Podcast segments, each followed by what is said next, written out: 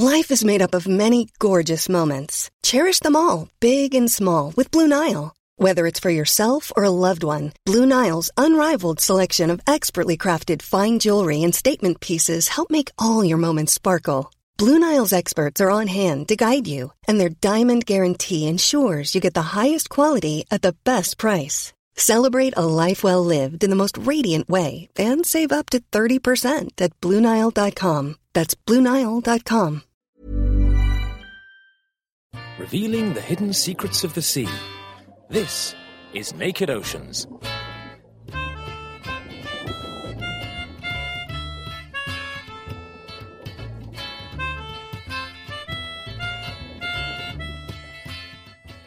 Hello, I'm Sarah Castor Perry, and on Naked Oceans this month, we're diving into ocean treasures old and new. As well as the fish we eat, there are masses of things that we take from the seas that we put to all sorts of uses. Some are highly peculiar but highly prized. I was not in a position to spend a thousand dollars on a piece of aged whale poop. And some can lead to the latest biotech inspirations.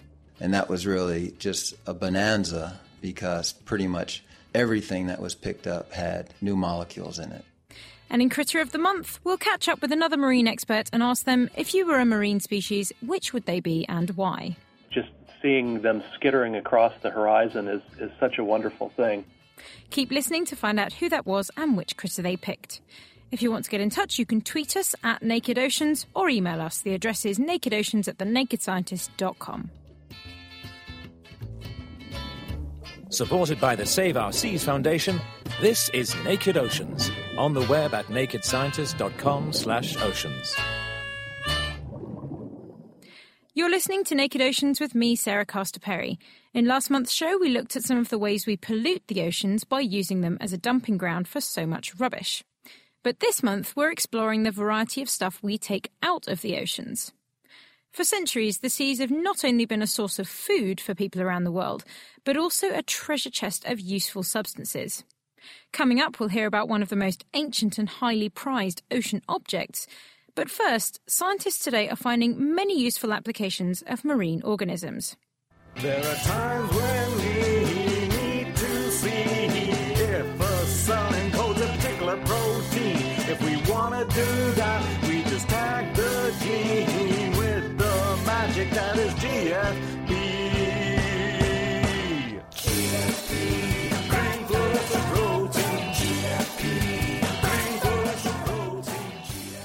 That's Professor Carmadillo and his musical tribute to the amazing green fluorescent protein, first extracted from jellyfish and that's become a powerful research tool. And you can check out his new album, Great Leaps, at his website, professorcarmadillo.com. And if you want to find out a bit more about how GFP was discovered, have a look back at our November 2011 podcast all about bioluminescence. But it's not just glowing gene markers that we can get from ocean creatures. Since the mid 20th century, scientists have been investigating marine species and the chemicals they produce, pointing towards new medicines that can be used to fight diseases from cancer to sleeping sickness. 50 years ago, a group of organic chemists who were interested in marine science and interested in diving put those interests together and, and decided to start going to the ocean and collecting plants and animals and extracting them and studying the organic compounds that they make. And that was really just a bonanza because pretty much everything that was picked up had new molecules in it. So it was it was sort of the, the golden age of marine natural products chemistry. That was Paul Jensen from the Scripps Institution of Oceanography, who studies marine bacteria and whose work has led to the discovery of compounds now in trials for cancer treatment. Initially, much of the research into finding new molecules focused on larger ocean species, but then a whole new avenue of research opened up. As time went on, there was the realization that most of the diversity in the ocean is actually microbial, and no one had studied it yet in terms of looking at the chemicals or natural products that these microbes make. And so that really ushered in sort of the next wave of ocean exploration in terms of bioprospecting, if you want to call it that, but I would call it natural products research. So, why do species from bacteria to corals actually produce these compounds? Initially, the invertebrates, so the sponges and soft corals and sea squirts, are interesting because they have no obvious other means of defense. So we're looking at them because they have a chemical defense system, uh, which acts as an alternative immune system, perhaps. And these compounds tend to be very, very active. That's Marcel Jaspars from the University of Aberdeen, who runs the Marine Biodiscovery Centre, which actively looks for potential medically useful chemicals produced by marine species. As we just heard, the larger species being investigated, the sponges and corals, possibly use the active chemicals they produce as a defence mechanism. But what about bacteria? Paul Jensen. In some cases, these molecules may be produced for defensive purposes. They may be to compete and to sort of defend a resource from other competing microbes. But it can also be more complicated than that. They can be signaling molecules. There's a lot of chemical communication going on in the ocean. In fact, this is a really exciting forefront of the field right now because people are realizing that the language that microbes communicate in is chemistry and understanding how and why they produce these molecules in that process of communication is really sort of an exciting part of where all this is going. So, if marine organisms produce these compounds as defense against infections or to outcompete other microorganisms, it's a logical step to guess that they could be effective treatments for infectious diseases. Another exciting non medical part of Paul Jensen's research is that it's giving us clues to the evolution of bacteria in the oceans. When we look at these organisms, one of the most fundamental things that distinguishes what we think are different groups are these molecules that they make. And that's been a, a challenge in microbiology from, from the early days is that you know, these bacteria, in the case of bacteria, you know, they don't really look like much. And in many cases, it's hard to distinguish them. And so, so now we have genomics and we can sequence their genomes and that gives us a complete blueprint of who they are. That tells us everything that they're capable of doing. And when we look at the genomic level and we compare groups that we think are different but closely related, what we see is that it's mostly in terms of these molecules or, or, chemicals that they're making. So we think the ability of bacteria to produce these, what we call secondary metabolites, may be fundamentally important in defining who they are. And it's this kind of research, finding out who the bacteria are phylogenetically, as well as why they produce these compounds, that is the focus of Paul's work. The potential medical benefits are, for him, an exciting side effect. But once you extract the chemicals that you think might have some kind of useful medical action, how do you decide what to test them against? It's very much down to the research interests of the lab involved and any industry collaborators. But as Marcel Jaspars explains, it helps to narrow it down. So, first of all, you need to know uh, what your best bets are. So, in natural products, the, the things that we look at mainly are cancer, inflammation, infectious diseases, and parasitic diseases. That's where they've been proven to work the best.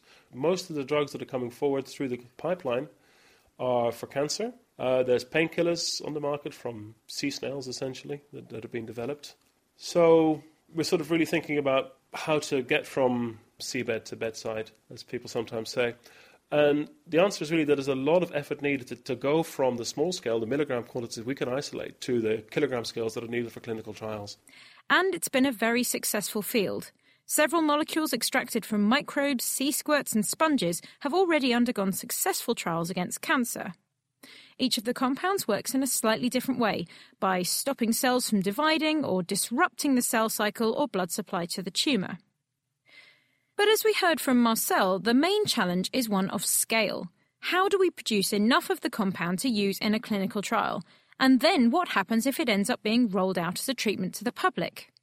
Isolating the gene that codes for the compound you're interested in and inserting that gene into bacteria that will then produce it en masse is one solution.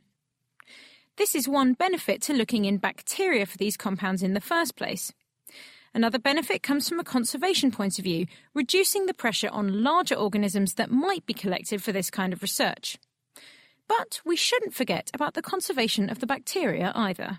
A lot of people don't think about the, the conservation side of microbes. And and so there's there's a couple of points here. One, in the early days when people were going out and collecting macroorganisms, there's some issues there from a conservation side because if you find something, um, it might come from a rare organism. And oftentimes these molecules are very complex and they're not easy to synthesize in the laboratory. And so you have to go to nature to collect them. So the idea of working with microbes is attractive because you can culture them and you don't have to go back to nature to get them over and over again. So it's a renewable resource. So, so that's very attractive. But secondarily, this whole point about, you know, what's the diversity that's out there now and how is that diversity changing in response to you know the impacts that humans have on the environment? And without question it is changing.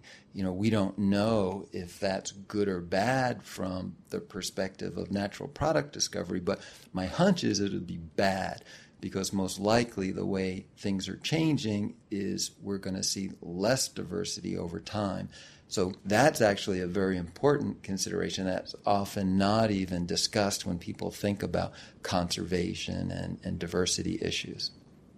That was Paul Jensen from the Scripps Institution of Oceanography, and we also heard from Marcel Jaspars at the University of Aberdeen. If you want to find out more about their research, just follow the links on our website. That's thenakedscientist.com forward slash oceans. Now, from some of the latest medical breakthroughs coming from the oceans to one of the most ancient and still one of the most valuable substances we find in the sea. Ambergris comes from the guts of sperm whales, and for centuries people have found lumps of it lying on beaches and invented all sorts of uses for it, most famously in fragrances. And there are still big mysteries surrounding this peculiar stuff. Christopher Kemp is a molecular biologist who's spent the last couple of years on the trail of ambergris, and his book, Floating Gold, has just been published by University of Chicago Press. For a natural compound known for its use in perfumes, the surprising thing Christopher found out during his research was just how difficult it is to describe the smell of ambergris. Throughout history, people have really struggled to adequately describe the smell of ambergris. I actually have a couple of pieces right here as I speak to you, and they're they're both very different to one another in that I've got one piece that's black and fresh. It's even a little sticky in my hand, and uh, it smells like sheep dung. It's just incredibly dungy. It's what uh, an organic chemist or a perfumer would call indolic. It's got lots of indoles and skatoles in. Kind of one of the more compelling things about it as a subject is that once it's been expelled in the ocean by a whale, it requires years and years, perhaps even several decades of kind of floating around in the ocean, being photooxidized, being worked on by the seawater to mature into the really valuable, expensive stuff. So I'm holding now a piece of, of white ambergris, and uh, it smells completely different. It smells much sweeter, much more pleasant it's just not not as in your face, if you like, as the fresh stuff. And while writing his book, Christopher fell under the spell of some pieces of extremely expensive ambergris. If you had somehow managed to capture and distill the smell of the ocean, it would smell exactly like this one. This one piece in particular that I'm thinking about. It was so kind of uh, ozony. It was so full of that smell of wide open spaces and, and seaweed and marine life that it was almost like a scratch and sniff ocean sticker or something. It was uh, really caught me off guard almost. I was so taken with it, I almost offered to buy it on the spot, and it, it was probably worth about a thousand dollars. And I, I was not in a position to spend a thousand dollars on a piece of aged whale poop. It was just such a smell, I didn't really want to stop smelling it. The main use of ambergris today is as a fixative in the perfume industry, for which the genuine article is still extremely highly valued. It's not only the smell of the ambergris itself that's highly prized, but its ability to make other aromas last for longer on the skin due to its extremely low volatility. In the past, ambergris has been used for all sorts of things. It was used as a cooking ingredient, and as late as the 18th century, people were using it as a medicine, prescribing it to treat everything from headaches to impotence, bruises, and even as an antidepressant. The one use that I was really tickled by was that it used to be worn as jewelry as well. You know, people would carve it and make ornate jewelry out of it. And it was the heat from a woman's body would kind of warm up the ambergris and make it smell more. And all the while they've been using it, people have also been inventing a host of ideas about where this stuff actually comes from there were explanations that it was a meteor that had fallen, you know, from outer space. Other people said that it was the liver of a certain species of fish. Because ambergris often appeared on the shore after storms or periods of stormy weather, there were quite a few theories that it grew on the ocean floor and was dislodged by stormy seas. So people thought that it was a special type of mushroom or fungus that grew there, or a fruit like a pear that grew in the ocean. People thought that it was the sperm of whales, or that it was honey that had been cured by salt water. When you think about it, the truth sounds just as ridiculous as uh, as all the other theories. So it's not a surprise to me that some of them are so strange. The truth about the source of ambergris was only revealed with the development of the whaling industry. As people started killing more and more whales, it became clear that ambergris comes from inside sperm whales. The most detailed analysis of how exactly ambergris forms was written by whale scientist Robert Clarke, who passed away last year. A bit like when seashells make pearls to deal with irritating bits of sand and grit, it seems that when the sharp, indigestible beaks of the squid that they eat irritates a sperm whale's guts, they trigger production of a cholesterol rich secretion that binds the beaks together into a smooth, solid lump. So, mystery solved. Perhaps. But there's still some confusion about which end that lump comes out of. Is ambergris whale vomit or whale poo? If someone stumbles on a piece of ambergris somewhere, you'll get some headline in a newspaper like "Whale cuffs up a jackpot" or "Moby sick makes man rich." And so there is still this confusion about whether it's regurgitated or whether it's expelled and pooped out. But uh, you can talk about uh, whether it's just like a hairball, because that's another thing that you come across time and again. But it's not because hairballs don't smell like poop. And the key component that's responsible for the unique olfactory nature of ambergris is a molecule called ambrein. It's the building block that gives rise to all the other aromatic compounds that are found in ambergris. And ironically, it's it's odorless. You know, it's a little, you know, very nondescript little molecular compound. It uh, it basically over time in the ocean breaks down to produce this kind of bouquet of other aromatic compounds that all smell of different things, and that's that's why people smell these these certain things like tobacco and mold and seawater, and then so the final so the journey is from ambrein to a substance called ambergris oxide, which is the one thing that really smells exactly like ambergris, that doesn't smell like anything else, and nothing else really smells like. It's that ambergris oxide, or naphthofuran, that chemists have copied to make synthetic ambergris. But as Christopher says, it's not really the same. That it's like comparing an original Van Gogh to a print of Van Gogh. They certainly have the same uh, molecular composition, but there's just something there's something lacking. There's something that cannot be recreated in the lab. In his book, Christopher tells many stories of people finding objects washed up on a beach and believing they found their fortune in a lump of ambergris. Sometimes they're right, but often they're wrong. He spent a long time himself on a quest to find his own piece of valuable flotsam. So, how do you know if you've found the genuine article? Well, it can be pretty difficult. We already know that it can have various different smells, but it also comes in various shapes and colours.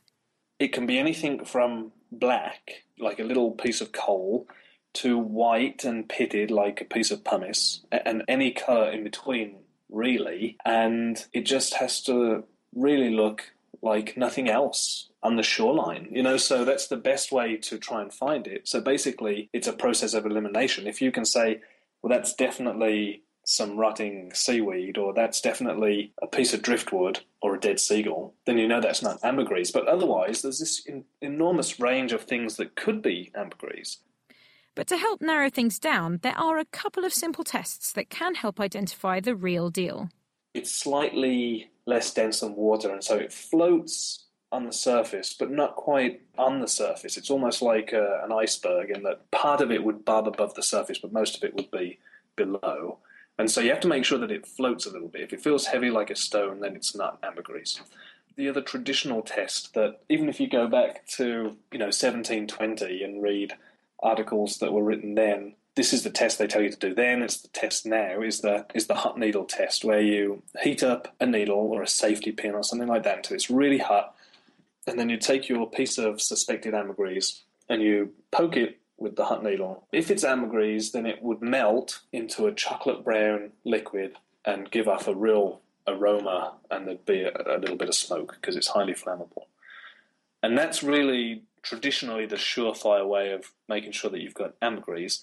But there are plenty of things that float in the ocean that would react like that to a hot needle, and that's where people get into a lot of trouble. These days, the things that are most often mistaken for ambergris are actually man made products that were manufactured by some industrial process and have been, you know, dumped into the ocean either on purpose or by accident, and they've floated there for decades until they're no longer really recognizable. So often people will find these really weird shapes that obviously were plastics or something like that and they melt really readily when you poke them with a hot needle. And so that's something that used to be a great test maybe two or three hundred years ago when there were fewer things that would react the way that ambergris does. But but these days, I think that uh, you could walk along almost any beach after a really violent storm and you could find things that have been man made in some factory that melt into a chocolate brown liquid.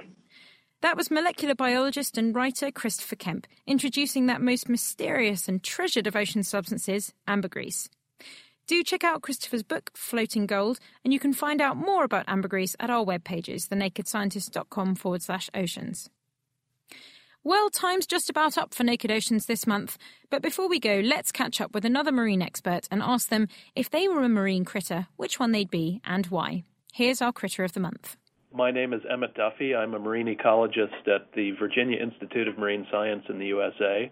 Being a marine biologist, that's a really tough one to answer because there's so many amazing creatures in the ocean. But I think if I had to pick one, it would be uh, the flying fish. Uh, although I prefer its its much more elegant name in Spanish, which is the pez volador.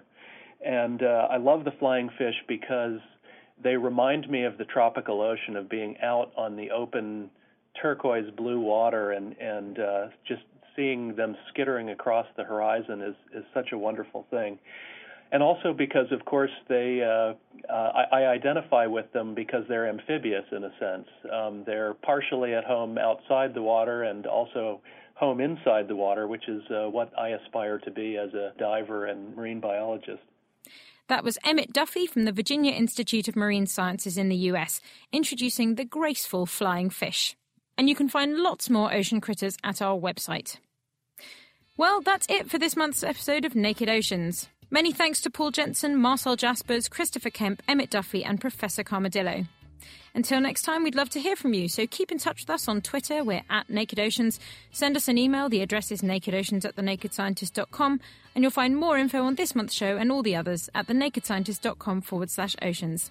Thanks for listening. Catch you next time. Naked Oceans is produced by the Naked Scientists and supported by the Save Our Seas Foundation. For more information, look them up online at saveourseas.com.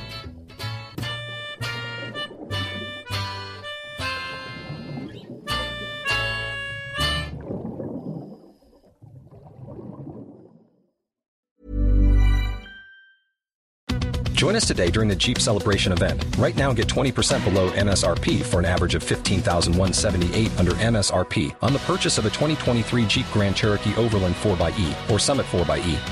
Not compatible with lease offers or with any other consumer incentive offers. 15,178 average based on 20% below average MSRP from all 2023 Grand Cherokee Overland 4xE and Summit 4xE models in dealer stock. Residency restrictions apply. Take retail delivery from dealer stock by 4 1. Jeep is a registered trademark.